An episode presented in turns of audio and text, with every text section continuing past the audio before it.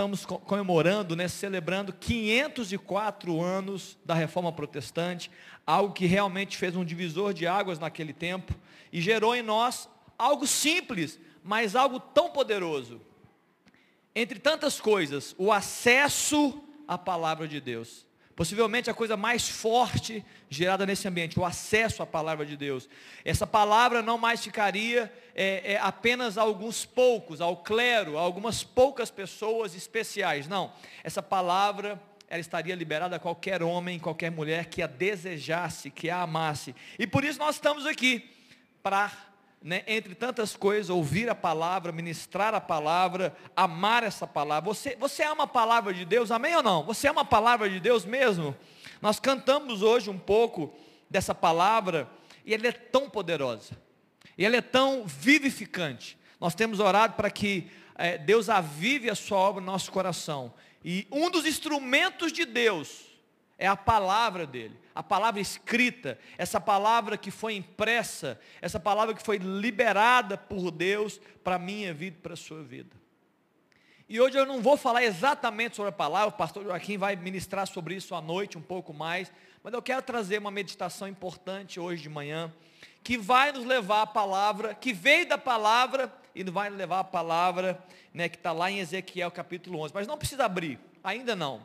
Eu queria começar esse momento é, utilizando o último versículo que o Mateus Ambrosio, no, na reunião passada, trouxe. Ele trouxe um texto no último momento da sua ministração. Eu quero só introduzir a minha mensagem com esse texto. Ele focou uma, um lado, eu quero focar um outro lado, aproveitando esse tema né, da reforma protestante. A, a, Bíblia né, sendo liberada, só a Escritura como sendo a verdade de Deus. Em João no capítulo 7, no verso 38, no verso 37 a Bíblia fala que Jesus se levantou e disse: Quem tem sede, venha a mim e beba. E no verso 38 ele falou assim: Olha, quem crê em mim, como diz as Escrituras, do seu interior fluirão rios de águas vivas. Muito bem. O Mateus ele focou dentro da sua mensagem de vida, de rios, ele focou a segunda parte, a parte B desse versículo. Ele falou que é isso, né? A fé nesse Jesus, essa entrega real, ela é poderosa para gerar o fluir dos rios de águas vivas no coração de um homem, no coração de uma mulher. É para transformar mesmo. Ele leu o texto de Ezequiel no capítulo 47, se não me engano, e esse texto fala que onde esse rio passa, tudo transforma. Amém ou não? Não é? Pois bem, eu quero agora me ater um pouco nessa introdução no ponto A. A Bíblia fala quem crê em mim como? De que forma, queridos? Como diz as Escrituras. Deixa eu falar um pouco sobre isso aqui, aproveitando né, esse tema da reforma. Esse texto não fala quem crê em mim como, como diz o amigo, como diz o irmão, como a sua mente diz. Esse texto está dizendo que crê, quem crê em mim, como diz as Escrituras. É, não é uma fé equivocada, é uma fé baseada, fundamentada na palavra de Deus e aquilo que essa palavra revela a respeito do Espírito Santo, a respeito de Jesus Cristo, a respeito do próprio Deus.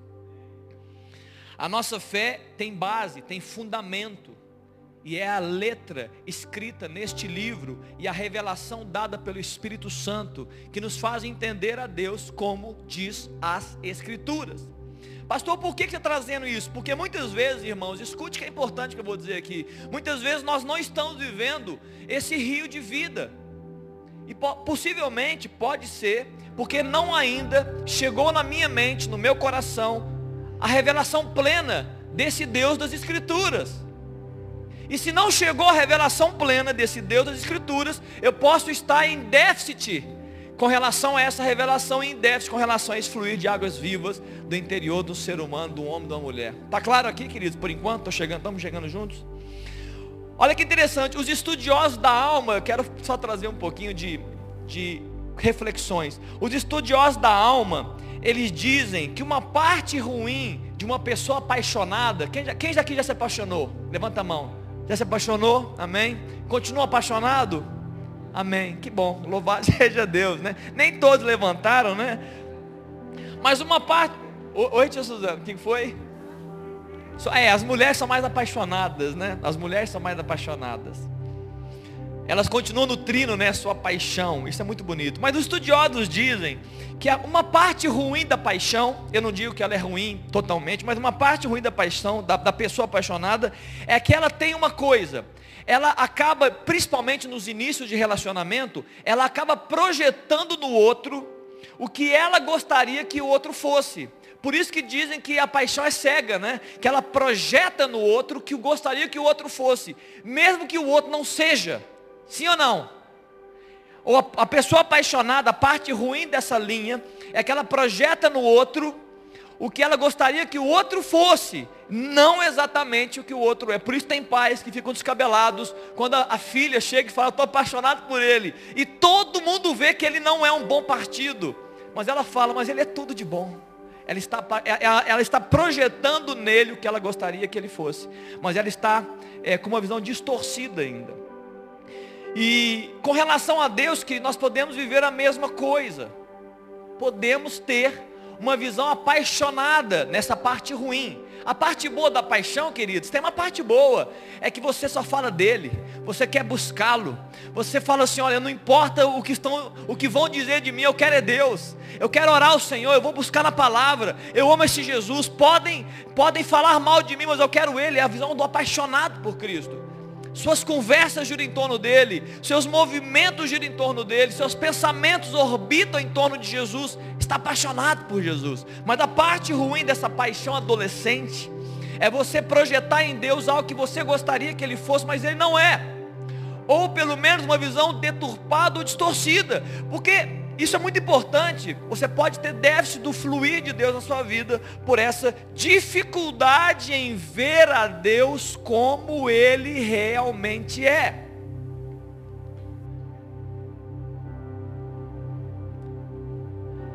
E se nós temos essa dificuldade, nós estamos nessa visão apaixonado, adolescente ainda, né? Nós acabamos por construir uma imagem de Deus na minha mente, no meu coração, que desejamos que escolhemos. É o meu, é, esse é o Deus que eu creio. Em resumo, queridos, Deus está moldado pelas minhas projeções. Deus está construído pelos meus pensamentos. Tem problema, pastor? Seríssimo problema. Seríssimo problema. Além do que eu já disse sobre o fluir de Deus, o problema é que, na prática, você pode viver essa ausência dessa vida que se propaga mas além de tudo, essa visão distorcida de Deus vai impactar a sua relação diretamente com Ele e a sua relação com todas as pessoas. Porque não há como fugir. A sua relação com Deus e a sua relação com as pessoas estão intrinsecamente ligadas. A forma como você se relaciona com Deus, você também se relaciona com pessoas. Então, aí há um grande, é, um grande é, reflexão sobre esse tempo. Nós precisamos conhecer a Deus. Nós precisamos entendê-lo como Ele realmente é. Nós precisamos nos apropriar da revelação da palavra de Deus. Bíblia tem que ser algo apaixonante, como eu estou dizendo aqui, em termos de busca. Eu vou ler essa palavra, eu vou orar a Deus. Recebi um jovem esta semana, não um jovem, um adulto, eu estava conversando com ele e ele falou assim: Olha, eu não tenho muita habilidade com a Bíblia. Eu falei assim: Mas a, a, a, grande, o grande, um remédio é você orar aquele que construiu, que escreveu, que inspirou essa palavra. Ore a Deus antes de ler a Bíblia, mas leia. Fala, Deus, olha, eu não sei nada da Bíblia. Eu tenho dificuldade de interpretá-la. Muitas vezes a nossa mente é assim, tem, certeza que tem pessoas aqui que pensam assim. Mas o Deus das Escrituras é o Deus que vai ensinar. A Bíblia fala que Ele vai ensinar todas as coisas. Ele vai fazer você lembrar todas as coisas que Ele tem dito, escrito. Ele vai dizer que vai chegar um tempo que ninguém vai precisar ensinar ninguém. O próprio Espírito vai ensinar. Então por isso nós temos que ler essa palavra, para nos aproximarmos do Senhor. Amém, queridos? Aproximarmos do Senhor.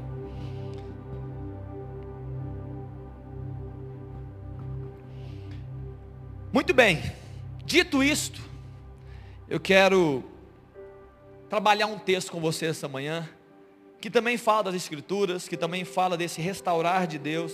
Eu diria que a palavra de Deus, em toda a sua essência, se você ler do Antigo Testamento ao Novo Testamento, você vai ver que os processos de restauração de Deus, como a Poli cantou aqui essa manhã com o seu, com o seu grupo, os processos de restauração de Deus estão extremamente ligados à palavra. A palavra retorna. Eu vou dizer antes, por que existe a necessidade de uma restauração? Porque o povo se esqueceu da palavra. Leia a Bíblia. Todas as vezes que o povo se desviou dessa instrução, todas as vezes que o povo esqueceu dessa palavra, o que acontece com ele? Ele entra em ruim instrução. E aí Deus chama ele de novo e fala: povo, acorda, povo, desperta, homem, mulher. E ele fala que quando acontece isso, Deus produz um, uma volta à palavra, um retorno à Bíblia, um retorno às instruções de Deus. Amém, queridos? Vocês sabiam disso, não sabiam? Não é nada, nenhum segredo para a maioria de vocês, tenho certeza. Então abra comigo Ezequiel no capítulo 11. Ezequiel no capítulo 11.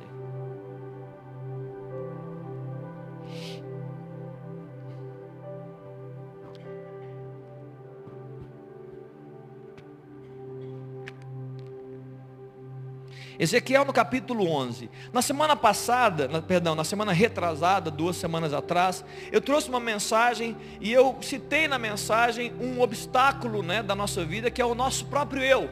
Eu sou um obstáculo para a ação de Deus. Eu sou, eu sou alguém que impede o livre fluir. A minha arrogância, o meu egoísmo, os meus pensamentos, né, aquela ideia de que tudo tem que girar ao redor de mim. Eu, isso é um problema porque Jesus não nos chama para isso. E eu falei sobre isso, que isso é terrível. Muitas vezes o nosso eu é um, é um próprio ídolo, é o meu ídolo.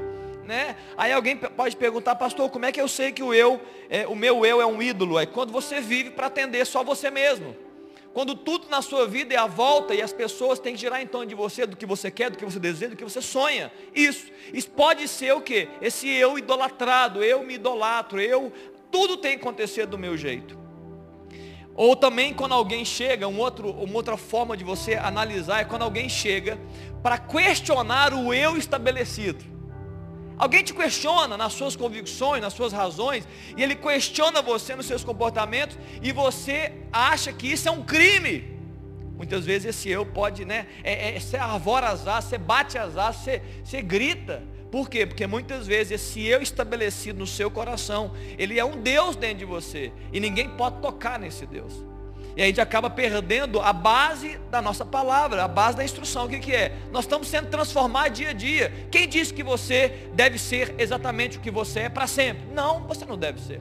Amanhã você deve ser melhor do que hoje. Depois de amanhã melhor do que hoje. E depois, e na semana que vem melhor do que essa semana. É uma construção, uma carreira proposta de mudança, de transformação de vida. Amém, queridos? Então, bobagem você achar que você está certo em tudo. Você tá... Se você crê que você é sempre transformado, então coisas que você pensava antes vão cair. Coisas que você não priorizava hoje, amanhã serão. Por quê? Porque você está vivendo processo de transformação. Deus está expandindo a sua ação no seu coração. Então é uma grande bobagem a gente achar que a gente, né, o que está estabelecido aí é imutável. Nós temos que ser humildes, simples. E Deus usa a palavra dele, Deus usa o Espírito Santo, situações e pessoas para transformar a nossa vida. Então você vai ouvir coisas que você não quer. Eu sei disso, tanto de Deus quanto de pessoas. Mas seja humilde, né? Esteja aberto às transformações. Não transforme o seu eu em um ídolo, né? Não se agarre nele. Mas eu não quero falar sobre o eu. Eu quero dar andamento a essa palavra e falar de outros ídolos. A mensagem que eu tenho para pregar hoje é, dentro do texto de Ezequiel capítulo 11, é novo coração, nova adoração. É isso mesmo que eu te falei? Eu, ou eu errei? É novo coração, nova adoração? Eu esqueci que eu mandei para ele. É isso mesmo. Novo coração, nova adoração. Amém? Novo coração, nova adoração. Nós estamos falando sobre frutos do avivamento. E uma das ações, das ações de Deus, do Espírito Santo no coração de um homem é mudar de dentro para fora. Lembra disso? Nós temos uma tendência natural e humana de querer que as pessoas sejam transformadas de fora para dentro. Tem que falar isso. Olha a sua roupa. Olha, fuma, bebe, está usando isso. É a sua palavra. Ok. As pessoas vão ser transformadas de, por fora, mas a base, o início, o processo é de dentro para fora. Deus quer nos dar um novo coração. Deus quer mudar o de dentro para fora um ser humano. E claro, e nesse contexto, ele vai gerar uma nova adoração. Vamos juntos nessa palavra? Vamos ler juntos Ezequiel capítulo 11. Eu vou ler do verso 17 ao verso 21.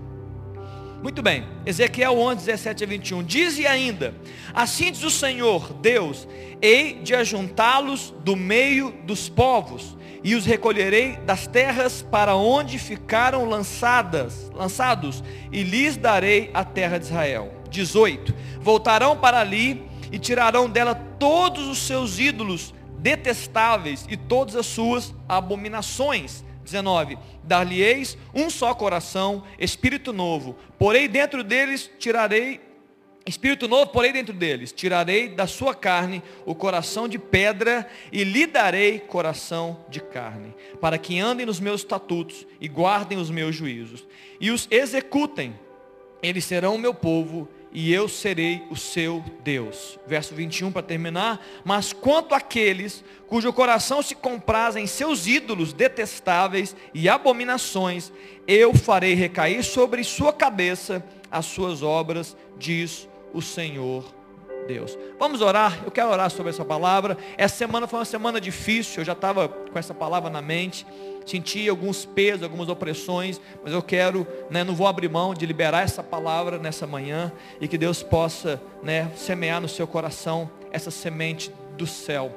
Pai, obrigado, Deus, pela palavra do Senhor. Obrigado, Deus, porque naquele tempo o Senhor estava sempre sonhando em restaurar os homens. Pai, sei que o Senhor também quer restaurar a nossa vida. O Senhor quer, Deus, nos produzir, Deus, frutos, ó Deus, dessa vida que propaga no coração de um homem, ó Deus, no interior de uma mulher, ó Deus, adentrando as famílias, adentrando a cidade, ó Deus, é, expandindo para toda essa terra. Obrigado, Deus, porque sonha conosco, deseja isso no nosso meio. Ó Pai, essa palavra seja liberada nessa manhã, possa atingir os corações, atingir, ó Deus, a nossa mente, nos colocar, ó Deus, aqui é, alinhados ao Senhor, entendendo, Deus, a tua palavra, o teu chamado, ó Deus, o despertamento que o Senhor quer trazer no nosso meio. Pai, cerca esse ambiente espiritual. Livra de nós, ó Deus, todo intento maligno, toda seta, ó Deus, que chega, toda distração, ó Deus, que muitas vezes vem na nossa mente. Nos coloca aqui, Deus, com a mente de Cristo, conectados, ó Deus, e que cada palavra liberada, Deus, que vai muito, que o teu Espírito vá muito além, Deus, das letras que vão ser ditas aqui. Que, ó Deus, atinja os corações dos homens e mulheres, ó Deus, produzindo, Deus, restauração, mudança Desejo a Deus viver algo novo no Senhor. Pai, é a minha oração em nome de Jesus. Amém, queridos? Louvado seja Deus. Muito bem, esse texto é um texto profético, porque ele, é, ele é aplicado para algo que vai acontecer no futuro, ele expressa né, o desejo de Deus de restaurar o seu povo, como eu orei aqui. Ele afirma que mesmo andando como eles estavam no contexto desse texto de Ezequiel 11, mesmo andando em maus caminhos, mesmo vivendo para si próprio, mesmo se prostituindo em ídolos, em outros deuses, falsos deuses, mesmo assim, Deus ainda deseja restaurar. Deus ainda deseja é, renovar as alianças. Deus ainda deseja gerar recomeço para as pessoas, para o povo dele, para nós. Isso é só uma das mensagens de tantas outras, né, que a Bíblia está cheia, que fala desse desejo de Deus de, de trazer o povo de novo para o caminho reto.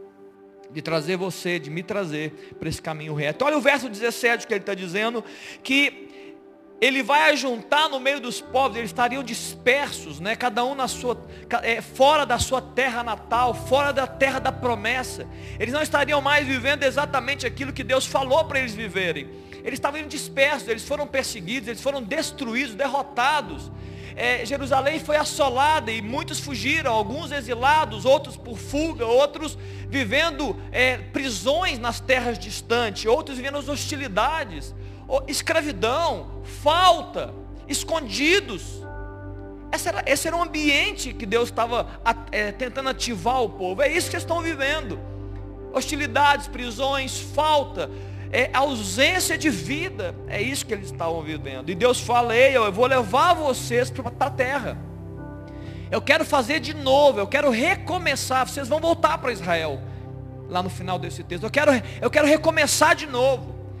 Eu tenho paciência para a gente andar de novo as coisas. Eu tenho paciência para a gente poder viver novas coisas novamente. Eu tenho paciência, eu tenho amor pelo povo, Deus está dizendo de outras formas. Eu tenho amor por vocês para poder voltar vocês no início, que vocês nem deveriam ter saído.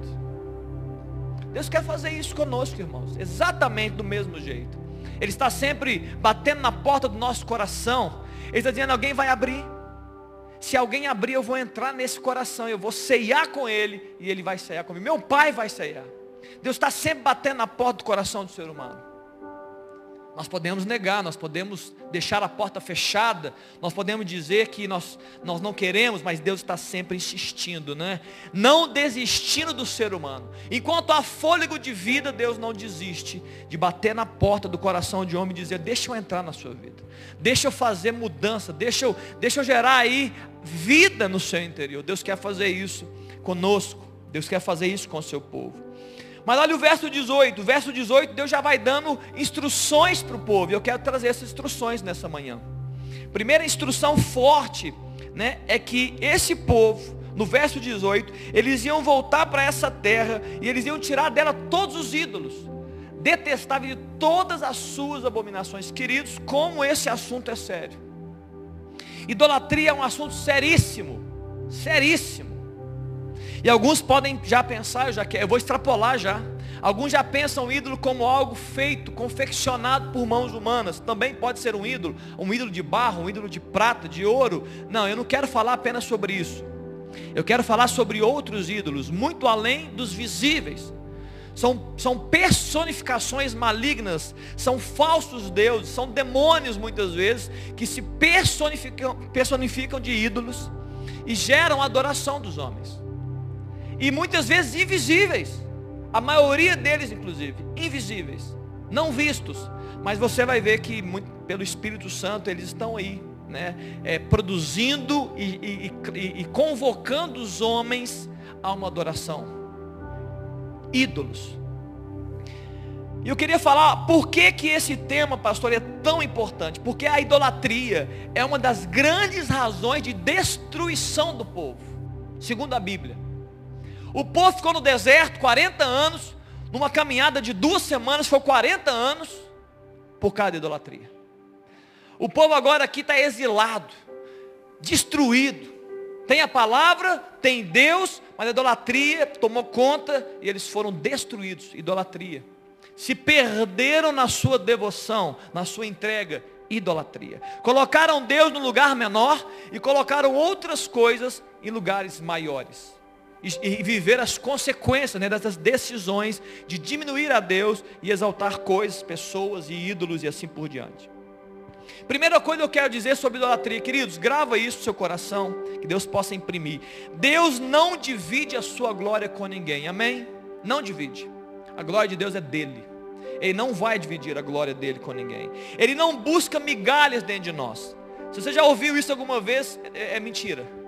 Deus não quer migalhas, Ele não quer o pequeno seu, Ele quer o seu tudo, Ele quer a sua vida total. Ele está disposto a viver o processo de expansão, mas Ele não quer migalhas. Ele não quer viver, por exemplo, só os seus sonhos e desejos. Ó oh, Deus, abençoa os meus sonhos, abençoa meus, meus desejos. Não, Ele quer muito mais do que isso. Deus não divide a sua glória com ninguém. A pergunta certa, né, eu já disse aqui algumas vezes, não é o quanto você tem de Deus. A pergunta certa que você precisa responder é o quanto Deus tem de você. Essa é a pergunta que você precisa responder. E essa pergunta que Deus quer te instruir, o quanto Deus tem de você. Segunda coisa importante sobre idolatria. O Criador de todas as coisas, querido, o único e suficiente Salvador, o único digno de ser adorado, ele sabe que a idolatria, essa devoção para outras coisas, ela vai nos esfriar espiritualmente, ela vai nos cegar, ela vai gerar em nós prisão. E certamente, claro, como consequência de tudo isso, ela vai nos afastar de Deus. Então Deus sabe que a idolatria tem esse, essa consequência severa no coração de um ser humano. Em terceiro ponto, o ídolo que recebe a nossa devoção, visível ou invisível, grave isso, o ídolo que recebe nossa devoção, ele nos ativa para parecer com ele. Todo objeto de adoração tem um poder de produzir no adorador uma semelhança. Por que, que nós devemos adorar a Deus? Porque nós queremos ser semelhantes a Ele, amém ou não? Eu adoro a Deus porque eu quero ser semelhante a Ele, porque esse é meu chamado, porque ele, é ele é o primogênito dentre muitos irmãos, porque eu quero me parecer com Jesus, eu vou andar com Ele, então eu vou declarar Ele, eu vou adorá-lo, eu vou me prostrar diante dEle. E quanto mais eu adoro a Deus, mais eu me aproximo dEle, mais eu me pareço com Jesus. Mas isso também acontece com outros ídolos. Olha só o que está em Salmo 115. Salmo 115 no verso, eu vou ler do verso 4 a 8. Prata e ouro são os ídolos deles, obra das mãos de homens. Tem boca e não falam, tem olhos e não veem, tem ouvidos e não ouvem, tem nariz e não cheiram, suas mãos não apalpam, seus pés não andam, som nenhum lhe saiu da garganta. Oito, tornem-se semelhantes a eles os que os fazem e os quantos nele confiam. Está claro? Daqui a pouco eu vou melhorar. Essa, é, daqui a pouco, dentro do texto, eu vou melhorar isso. Então, toda adoração gerada por algum alvo, ele vai é, aproximar o, o adorador do, da adoração, do objeto da adoração. Semelhantes a eles que fazem e quantos nele confiam. Então Deus sabe disso. Deus sabe que nós vamos nos afastar de Deus. Nós vamos ficar totalmente deturpados na nossa identidade como pessoa, como ser humano, como chamado de Deus. Se eu adoro a Deus, eu me identifico com Deus, eu vou aprendendo com Deus. Se eu adoro outras coisas, eu vou aprender com outras coisas, eu vou me identificar com outras coisas, eu vou me afastar da identidade que Deus tem para mim. Está claro aqui, queridos? Deus está sempre querendo restaurar nossa identidade, nos aproximando dele. Querido, o homem Infelizmente, mas há uma razão para isso, o homem ele é um construtor de deuses. Desde os primórdios, desde os primórdios, o homem constrói, ele cria, ele confecciona, ele gera. Você sabe disso, você já viu tantas histórias aí do passado. Ele está sempre construindo deuses. Ele está sempre buscando algo para adorar. Ele pode até pegar uma árvore, um pedaço de árvore e construir um Deus para ele. Ele pega um metal, ele faz um Deus para ele. Ele acha que o sol é Deus, ele acha que a nuvem é Deus, ele acha que o animal forte é Deus, tudo é Deus. Por quê, pastor? Por que quem tem isso? Porque sim, o homem tem uma necessidade intrínseca dentro do coração dele, todo homem, toda mulher, uma necessidade intrínseca de pertencer a algo maior que ele. Isso é algo que foi Deus que brotou no nosso coração, porque nós fomos criados para o louvor da glória de alguém muito maior do que a gente. É Deus.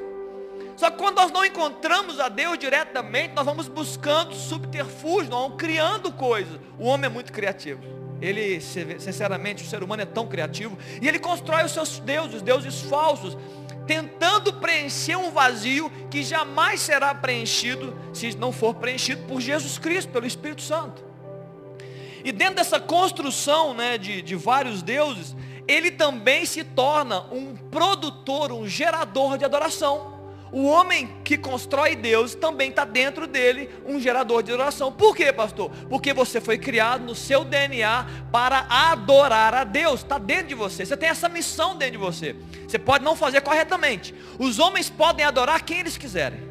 Mas que está dentro do ser humano o adorar a Deus está. Por quê? Deus, o homem foi criado para adoração, para o louvor da glória de Deus. Mas ele se perde na caminhada, como muitas vezes nós nos perdemos, podemos nos perder na caminhada, né? nos entregando para outras coisas que não sejam exatamente Deus. Por exemplo, vários ídolos, vou citar alguns aqui, só para poder você levar para casa, mas que o Espírito Santo coloque outros. Ídolo é alguma coisa que você coloca na frente de Deus que toma proporções fortíssimas, poderosíssimas no seu coração. Você quer um exemplo? Dinheiro, riqueza. A Bíblia até cita Mamon. É um Deus forte. Ele existe. Ninguém pode servir a dois senhores, ou vai servir a Deus, ou vai servir a riqueza, a mamon. Ele é forte porque ele gera segurança, poder, poder de compra. Pastor, qual é o local de adoração de mamon? Um shopping center pode ser um local, a internet pode ser um local de adoração. A sua mente pode produzir adoração por segurança, pela sua conta bancária, pelo dinheiro que você tem. Produções de adoração. E aí, para manter esse Deus vivo dentro de você, Ele te fala: trabalha mais que eu te dou mais. Você fica louco, trabalhando ativamente, doido, fica doente, precisa de remédio para dormir, de remédio para acordar, porque você quer manter a sua conta bancária grande. Por que você precisa fazer isso? Porque você quer a segurança do dinheiro. Você quer viver é, debaixo dessa, dessa, é, dessa opressão, mesmo sem saber. É um Deus, está tá na Bíblia. O corpo, nós estamos no Brasil, queridos. Parece que o Brasil, o Brasil não é o país mais rico do mundo. O Brasil não é a maior população do mundo. Nós somos um país terceiro mundo. E nós somos um dos países com o maior número de é, é, é, é cirurgia plástica do mundo. Como que é forte dentro da nação brasileira é essa, esse Deus da, da superficialidade do corpo, da beleza exterior. Como isso é forte no Brasil. Como, como os homens usufruem disso como as mulheres também usufruem disso. Os homens usufruem buscando o que? A contemplação do objeto mulher. Pensa comigo, homens. Mulheres, por favor, não, não, não se assustem com o que eu vou dizer aqui. Mas para muitos homens, muitos nós fomos construídos na ideia de que a mulher é um pedaço de carne, é um objeto sexual, de desejo, só isso.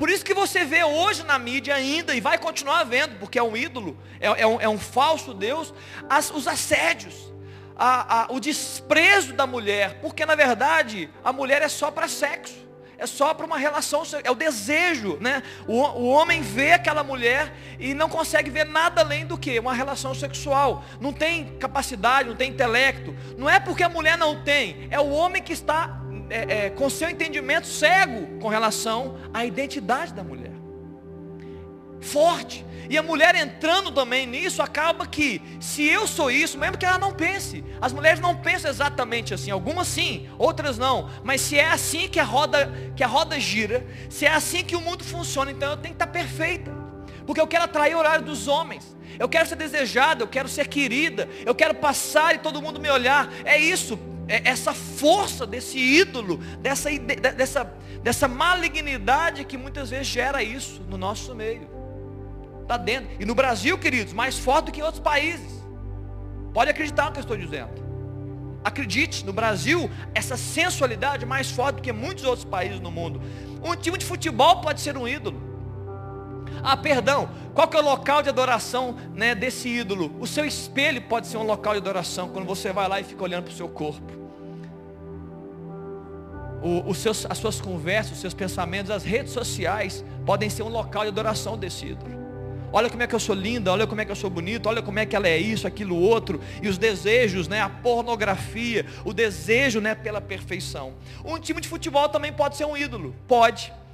Pode não ser, como pode ser. Por que, que ele pode ser? Quando você coloca ele numa proporção muito maior. Quando você briga por ele, chora por ele, você fica nervoso por ele, você perde o sono por ele. Pode ser. Qual é o local de duração de um ídolo? A televisão, o estádio de futebol, tem gente que vai no estádio de futebol e grita, fala palavrão dentro do estádio, sai do estádio, normal, vida normal. Aí eu, eu, ultrapassei os meus limites. É, é o ídolo. É uma influência de um ídolo. Grita o nome do jogador, quase chora, senta, sai lágrima. Pode ser um ídolo, querido. Pode ser, não estou dizendo que é. Você sabe, o Espírito Santo te, te diga né, se é ou não. Se alguém fala mal do seu time, você fica nervoso, você fica triste, você fica bravo, você quer revidar. Ó, que defesa que é essa? Que, que necessidade de defender um time de futebol que você tem? Qual que é a necessidade de defender um time? Muitas vezes pessoas famosas, artistas, pessoas mesmo, artistas, atletas de, é, de futebol, atletas de algum esporte, são ídolos. É, cantores, atores, atrizes, tudo isso é um ídolo forte. Você quer ser igual, você deseja ele, você inveja, eu quero ser igual, ser parecido, eu quero ter o que tem. É isso, ídolos, pessoas, ou pessoas nem tão famosas assim. Por exemplo, filhos, marido, esposa, muitas vezes se tornam ídolos. Meu pai é meu ídolo. Ninguém pode. A palavra do meu pai parece que é lei, né? Tudo que ele fala é perfeito. Muitas vezes seus filhos, ninguém toca nos meus filhos. Aí hoje em dia, um professor que na minha época, o meu pai falava, respeite seu professor. Ai, se você não respeitar a sua professora, se, se eu ficar sabendo de disciplina lá, você vai se ver comigo na minha casa. Hoje em dia os pais falam assim, ó, não toque no meu filho. Ensina ele.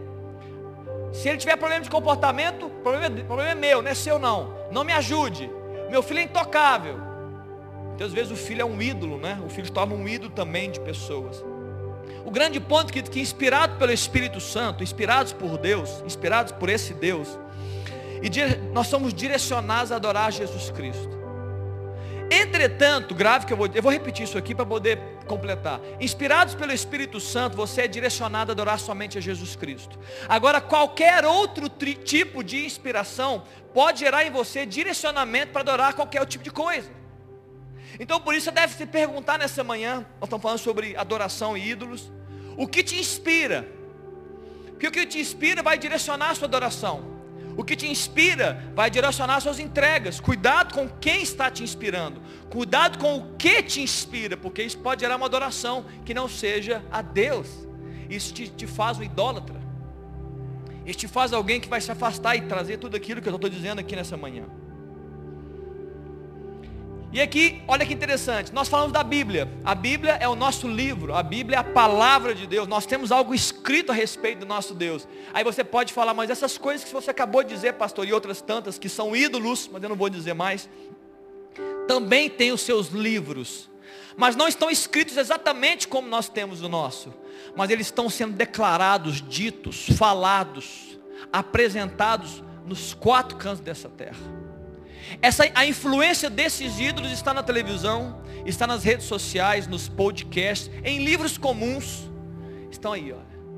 Espalhados por toda a terra as palavras influenciadoras desse ídolo. Se a Bíblia é a palavra de Deus para o ser humano, está cheio de livros invisíveis, frases invisíveis espalhadas para gerar o que? Confusão no coração e gerar mistura. E o texto bíblico fala de prostituição. A gente acha que prostituição está na Bíblia também.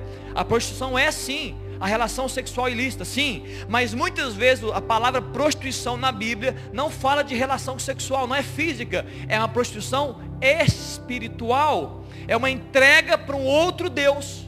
É prostituição também. Pode ler. Tem essas duas conotações principais. Então muitas vezes nós nos prostituímos quando nós nos entregamos a falsos ídolos. Amém, querido, até aqui? Eu sei que essa palavra não é tão boa de ser ouvida, mas eu tenho certeza que Deus está mexendo com você aí por dentro. O grande ponto é que o melhor antídoto, o melhor antídoto, pastor, tá bom, você está falando de ídolos. Qual é o antídoto? O melhor antídoto, do melhor. O, o único, na verdade, antídoto para é, essa idolatria é a expansão, a expansão de Deus no coração do ser humano. É o melhor antídoto. Por quê, pastor? Porque a expansão, queridos, da presença de Deus, desse único Deus, ele destrói qualquer pretensão de falsos deuses iludirem e aprisionarem o ser humano. Amém ou não? Quando Deus se expande no coração de um homem, ele é poderoso para, para é, impelir, competir, para ir contra qualquer pretensão de falsos deuses de ocupar um espaço dentro de você e na sua mente. Então qual que é o antídoto e qual que não fazer? Não buscar Deus.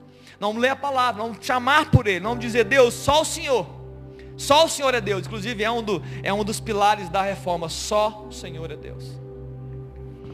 Nós nos movemos, queridos, por aquilo que nós amamos. Então Deus ele gera em nós um amor por Ele. Uma força descomunal de desejá-lo, adorá-lo e querer andar por Ele. E quando você ama outras coisas, você vai querer desejar e andar por essas coisas. Onde está o seu coração, ali está o seu tesouro. Onde você está depositando seu coração, irmão? Deposita no Senhor, que você vai dar tudo certo. Não, não vai haver necessidade de restaurações, de loucura. Você está vivendo o melhor de Deus o tempo todo. Sempre vivendo o melhor de Deus. Porque Deus está se expandindo no seu interior. Verso 19, queridos. Verso 19. Um só coração. Um só coração perdão, um só coração, espírito novo, porei dentro de, deles, tirarei da sua carne o coração de pedra e lhe dareis um coração de carne. Queridos, esse, é interessante que esse espírito novo é, é, faz parte do renovar de Deus. É é o avivamento de Deus no coração de um homem e de uma mulher. Ele vai renovar tudo. Ele vai gerar dentro de um homem e de uma mulher algo novo. E pastor, o que significa esse algo novo? Tudo novo. Pensamentos novos, prioridades novas, agenda nova, sentimento novo, é, convicção nova, certeza, é tudo novo. E tudo melhor. Porque o que Deus produz é sempre melhor. Agora, além do, do, do Espírito novo, a Bíblia fala que ele vai tirar do homem o coração de pedra. Hum, Vamos falar um pouco sobre esse coração de pedra. Querido, o coração de pedra representa a dureza do coração. Um coração que ele não é, ele não é, ele está fechado para as coisas de Deus. É um coração de pedra, um coração que ele não está acessível, ele, não é, ele é impenetrável. No mesmo texto de Ezequiel capítulo 11, no verso 12, falando para Ezequiel, Deus diz o seguinte: Ei Ezequiel, esse povo é povo rebelde. Tem olhos para ver, mas não vê, e tem ouvidos para ouvir e não escuta eu já li esse texto aqui alguma vez, hoje li, li aqui. Eu, eu, li algo parecido, que vê e não vê, e tem olhos para ver e não vê, não, não li. É um povo idólatra. É um povo rebelde. Porque está movido por um ídolo. Tem boca e não fala, tem olho e não vê. Por isso que muitas pessoas você fala assim, eu não entendo, pastor, porque a palavra para mim foi bênção. A palavra penetrou no meu coração. E tem gente que está aqui no nosso meio, não penetra nada, não entende nada. Tem ouvidos para ver. Para ouvir não ouve. Tem olhos para ver e não vê. Por quê? Pode estar movido por idolatria. Coração de pedra. Impenetrável. Muitas pessoas adentram as igrejas assim. Deus quer colocar em você um novo coração. Amém? Deus quer produzir em você um espírito novo. Que com isso, essa palavra ela faz sentido. Ela encontra espaço. Ela, ela vai sendo alargada dentro de nós. E nós não podemos manter o coração de pedra. Estevão, lá em Atos capítulo 7, no verso 50, ele falou assim, homens de dura serviço, dura serviço, que não se dobram, né? É, é uma, é uma analogia àquele que não se dobra. Aquele que tem um coração de pedra. Ele fala, e incircuncide o coração. E de ouvidos, vós sempre resistis ao Espírito Santo. Então ele está dizendo o seguinte, ó, Deus está sempre dizendo, não é por aí, não é por aqui, é por aqui, vem para mim, e o homem está dizendo, não, mas eu quero ir por aqui. Não, mas eu não vou te ouvir. É isso que o homem faz. É isso que o ser humano está fazendo ao longo dos séculos. E Deus está dizendo, não, me escuta. Escuta a minha direção. Eu tenho vida para você. Eu vou curar você. Eu vou te levantar. E nós estamos dizendo, não, mas eu quero seguir os meus caminhos. Eu não acredito nessa palavra. É isso, é um homem de dura serviço. Nós estamos impedindo a penetração da palavra de Deus no nosso coração. Nós estamos extinguindo o Espírito, como está em 1 Tessalonicenses 5, 24. Nós estamos apagando a voz dele. Nós não podemos ser encontrados assim, meu irmão. Não. Jamais podemos ser. Muito pelo contrário, Deus quer colocar em nós um coração de carne. O coração de carne, não confunda, não é o coração carnal, amém, queridos? Não é um coração que é movido pela natureza humana, não. É um coração maleável. É um coração ensinável é o coração aberto para ser instruído por Deus. É um coração de carne. Ele não é mais duro, ele não é mais impenetrável. É um coração que escuta, que ouve, que reflete, que diz sim, Deus. Eu estou entendendo a sua voz. Eu não sou mais rebelde à sua palavra. Eu estou buscando pelo Senhor. O Senhor está falando, eu estou ouvindo, eu estou sendo guiado pelo Espírito Santo. E sabe o que é importante, querido, que quando Deus vai fazer, por que Deus quer colocar um coração de carne? Porque Ele quer instruir, ensinar e mudar você.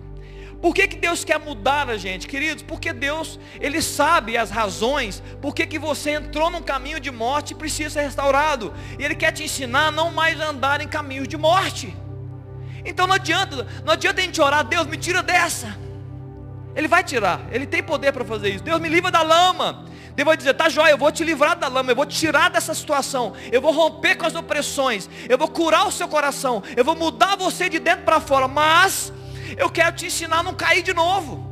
Então tem uma mudança de Deus, por isso a importância de um coração de carne que Deus queira dar.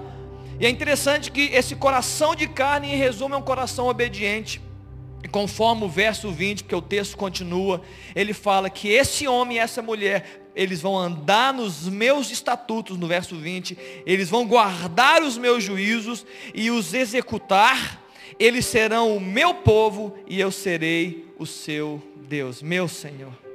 Queridos, andar por meio das escrituras, né, dos estatutos juízos de Deus, daqui está estabelecido, e executar, hein, não é só ouvir. Isso vai gerar o quê?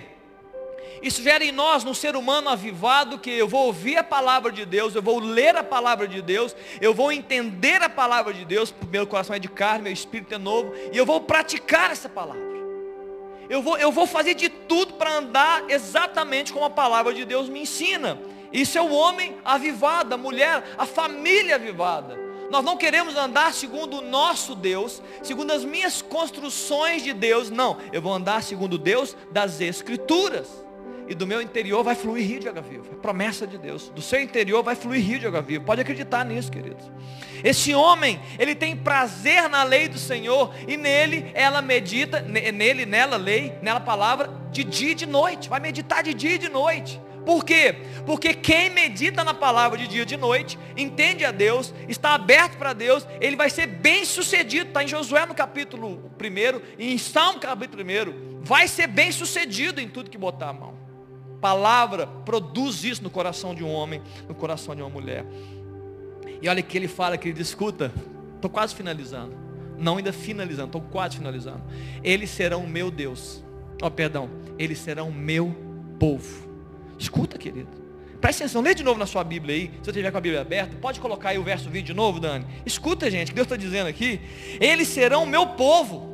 A gente lê umas coisas dessas e passa batido. Ah, beleza. Querido, escuta, Deus está dizendo. Eles serão meu povo e eu serei seu Deus. Imagina, irmão, o que significa isso? O que significa Deus dizer que nós somos povo dele? O que significa Deus olhar para um homem, para uma mulher, para uma família e falar, ei, eles são o meu povo? O que significa isso? Imagine qual a repercussão no mundo espiritual para anjos e demônios, quando Deus declara, ei, ei, eles são meus. Esse povo é meu. Essa família é minha, esse homem é meu, essa menina é minha, esse rapaz é meu. É meu. Imagina o que significa isso espiritualmente. Ele está dizendo: olha, quem fizer isso, quem abrir para esse coração, quem buscar a minha palavra, eu vou ser ele vai ser meu povo. Você é o Deus deles. Em 1 Pedro, capítulo 2, no verso 9, fala: Vós sois raça eleita povo de propriedade, sacerdócio real, nação santa, povo de propriedade exclusiva de Deus, para proclamar as suas boas, a sua virtude, daquele que vos chamou das trevas para a sua maravilhosa luz. Amém, queridos? Povo de propriedade exclusiva de Deus. O verso 10 fala: Vós que antes não erais povo, mas agora sois povo, povo de Deus. Que não alcançaste misericórdia, mas agora alcançaram misericórdia. Imagina a repercussão espiritual dessa palavra, querido. Imagina, querido, o que significa Deus dizer isso de um homem, de uma mulher, de uma família, de um povo, de uma cidade. Imagina o poder por trás dessas afirmações. Eles são meu povo. Eu estou com eles. E mais do que nós sermos o povo de Deus, é Ele dizer, e eu sou o Deus deles. Eles não se dobram a falsos deuses, eles não são enganados, não estão iludidos, eles não estão entregos a ídolos, eles não se prostram a nada, só a mim. Imagina o que significa isso, irmão. Imagina o nível de proteção, de instrução, de amor, de fruto do Espírito, de graça, de bondade, que é derramado no coração desse homem, de declaração, de, de convicção de fé, de futuro, de quebra de, de, de mazelas do interior do homem. Por quê? Porque ele é meu povo, eu sou o Deus dele. E aí você fala assim, pastor, bacana demais, lindo, lindo, lindo, gostei, bacana, forte, entendi, é isso que Deus quer fazer. Agora, queridos, a escolha é minha e a escolha é sua. A gente muitas vezes tenta ser muito simplório, muito simplista na, na nossa teologia, né? Deus é tudo em todos, Deus faz tudo em todos, e, e, tipo assim, eu não preciso nem tomar uma decisão, né? É quase como eu ir no automático, eu entro num, num movimento e as coisas acontecem. Não, olha o que, que o texto está dizendo último versículo que eu vou ler. 21. Dentro desse grande contexto de restauração de Deus, de instrução, de retorno à palavra, de coração de pedra sendo quebrado, coração de carne sendo colocado, Deus dizendo, eu quero mudar tudo, eu quero mudar o meu povo, eu vou restaurar tudo. Está dizendo aqui no verso 21, mas quantos aqueles cujo coração se compraz em seus ídolos detestáveis, e abominações, eu farei recair sobre sua cabeça as suas obras, diz o Senhor. Queridos, escute, nesse ambiente de restauração de Deus, Deus está dizendo, vai ter gente que não vai querer. Tem homens que ouvindo essa palavra vão dizer, não, eu quero continuar com meus ídolos, eu quero continuar alimentando esses, essas minhas ilusões, eu quero continuar sendo aprisionado nos meus pensamentos. E a Bíblia fala, quem quiser, vai recair sobre a sua cabeça suas próprias decisões. É semeadura e colheita. Ele está semeando. Então tem homens, queridos, e mulheres que podem sim entrar no ambiente de restauração e dizer: Eu não quero isso. Eu não quero abrir mão dos meus ídolos. Mas a minha oração nessa manhã é que nós não sejamos encontrados assim. Amém, queridos? Não. Muito pelo contrário, que nós não sejamos encontrados, nós não sejamos encontrados rebeldes. Que nosso ouvido esteja atento, os nossos olhos abertos, nossa mente aberta, nosso coração cheio de carne, para dizer, Deus, o que, que o Senhor quer mudar? Onde o Senhor quer, o que, que o Senhor quer estabelecer, expandir no meu interior, né, mudar de dentro para fora, gerar esse avivamento que o Senhor quiser, que o Senhor quer fazer.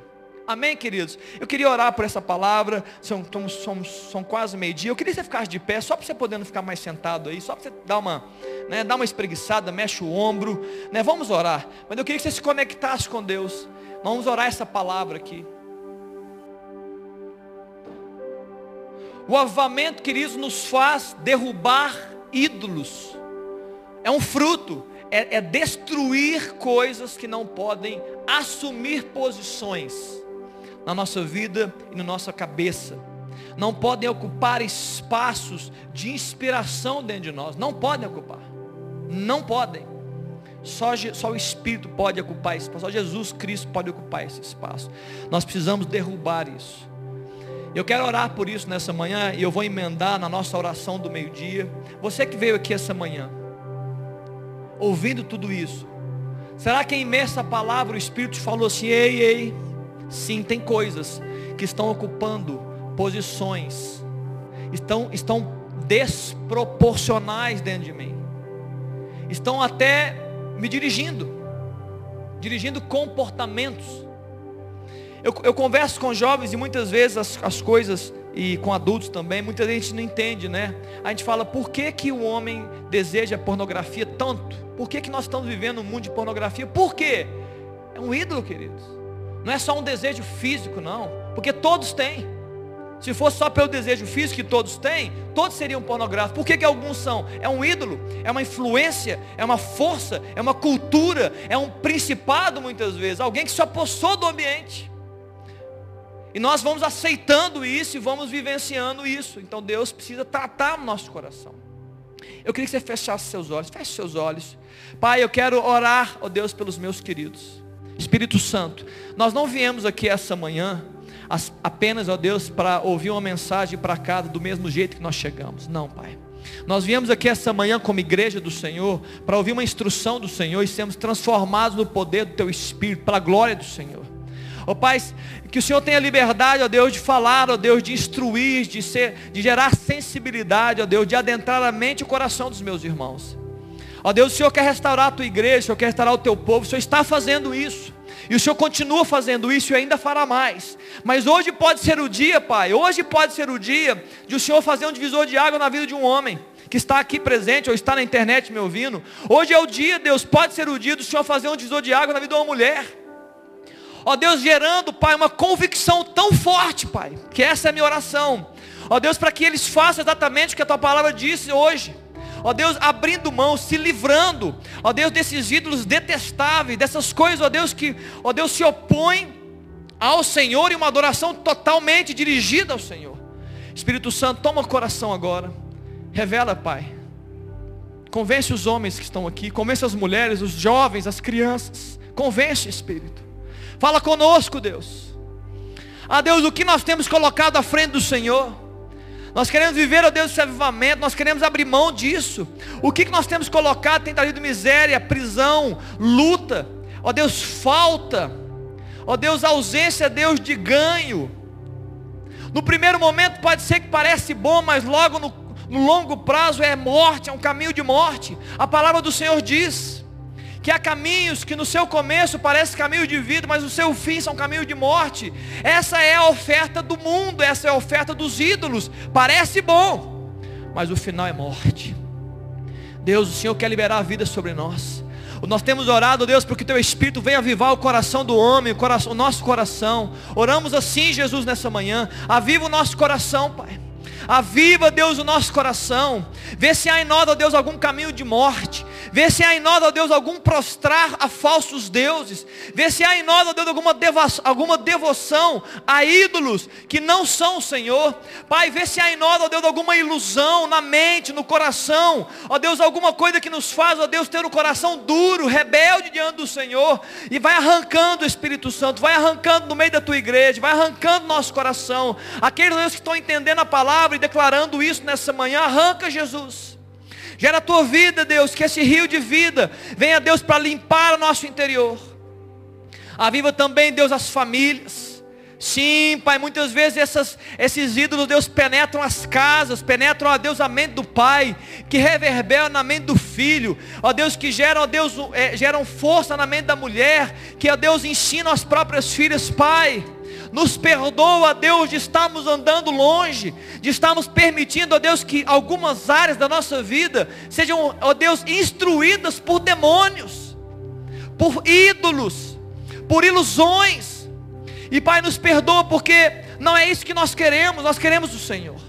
Nós queremos totalmente o Senhor. Pai, abençoa as famílias. Libera esse rio de vida sobre as famílias. Abre os olhos, tira as escamas. Ó Deus, que os ouvidos que ora não ouviam, agora voltem a ouvir.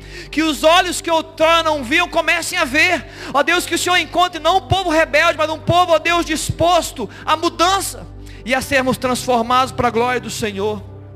Ativa também, Pai, essa igreja, a igreja do Senhor Jesus. Libera vida sobre ela, libera vida sobre os ministérios. Eu aproveito, ó Deus, esse tempo para orar pelo acampamento PPA. Ah, Deus, os nossos filhos estão lá, jovens, adolescentes estão lá, Deus, 11 a 14 anos, sendo ministrados, Pai, libera a tua bênção sobre eles.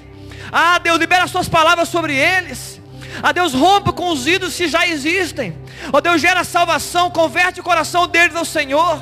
Muda a história, Deus. Muitos sofrendo bullying. Muitos achando, ó Deus, é, inaceitáveis, muitos sendo menosprezados, Pai, libera o teu amor sobre eles, o amor que lança fora todo medo, o verdadeiro amor, atrai, ó Deus, a tua presença nesses dias, fala com eles de uma forma intensa, forte, Ó Deus, que seja divisor de águas. Que jovens ali digam, eu quero o Senhor. Eu quero abrir mão de tudo por causa do Senhor. Opera com teu poder, ó Deus, naquele, nesse local, Pai, em nome de Jesus. Em nome de Jesus.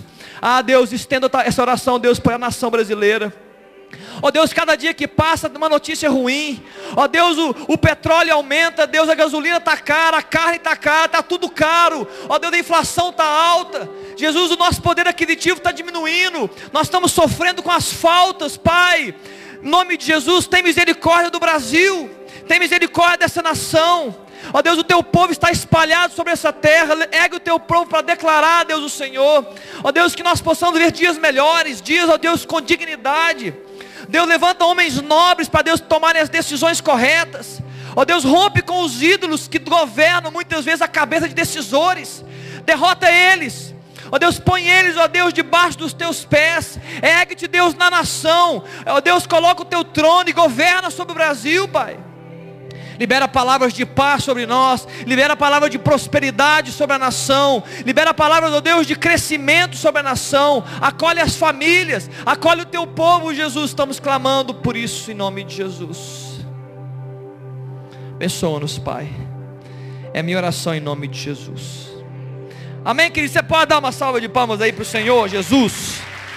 Louvado seja Deus. Louvado seja Deus.